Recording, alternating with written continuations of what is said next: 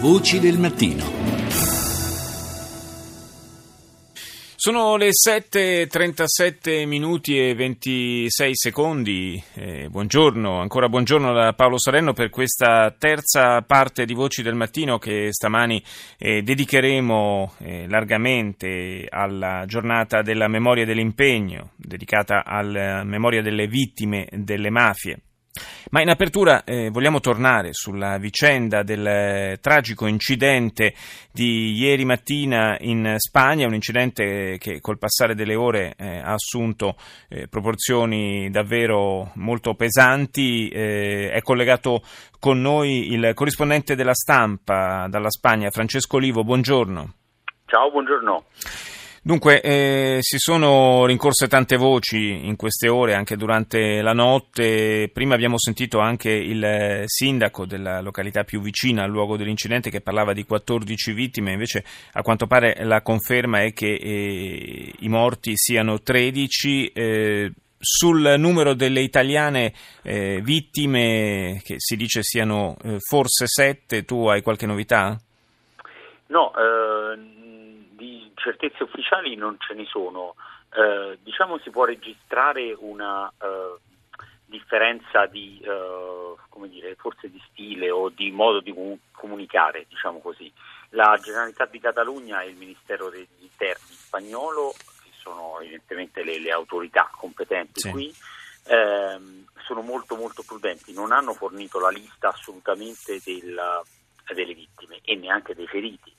Eh, noi i nomi che abbiamo pubblicato oggi sulla stampa e anche su altri, su altri quotidiani italiani ci sono, sono nomi che eh, siamo riusciti a ricostruire attraverso le testimonianze delle famiglie e eh, del, insomma, delle università italiane, ma sicuramente eh, non da qui eh, riusciamo a insomma, ottenere eh, questi nomi, eccetera. Questo perché? Perché le autorità catalane sono molto molto prudenti e prima di eh, comunicare ufficialmente la lista dei, dei nomi delle, delle ragazze che, che, purtroppo sono morte, eh, vogliono essere certi al 100% di tutte e 13, 13 non 14 perché insomma, il numero 14 era girato ieri mattina, mm-hmm. ma insomma, poi direi che, che, possiamo confermare che sono 13, ma ehm, c'è un problema ieri sera, tardi, c'era ancora un problema con due di queste ragazze, eh, sull'identificazione di due ragazze, quindi la logica era finché non ci sono le identificazioni di, tutto, di tutte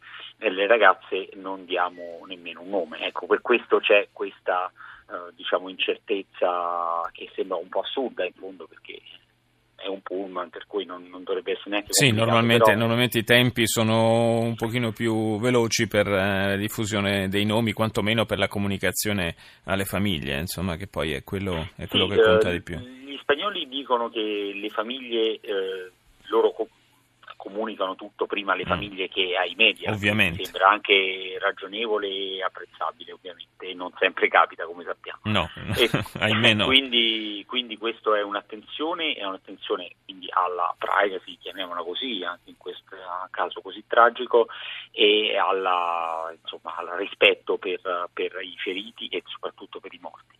Eh, però certo ci sono delle difficoltà nel riconoscimento dei corpi dovute anche al fatto che, eh, come sappiamo, si trattava di una, eh, questo bus eh, che ha avuto l'incidente era parte di una carovana di cinque autobus e quindi eh, non si è saputo, non si è capito bene da subito chi fosse chi occupasse, certo, anche esatto. perché era il ritorno. Ovviamente saranno saliti sul, sul, pullman in ordine sparso, per cui esatto. difficile. All'andata no, ritorno sì. alle 4 del mattino, dopo una festa eh, di strada anche molto allegra, eccetera, quindi sicuramente in un'atmosfera che non poteva lasciare immaginare questo no, orrore. Eh, saranno saliti i ragazzi in maniera sparsa e quindi questa è una difficoltà in più, oltre alle uh, tante nazionalità presenti. No? Certo, certo, certo. Complica evidentemente.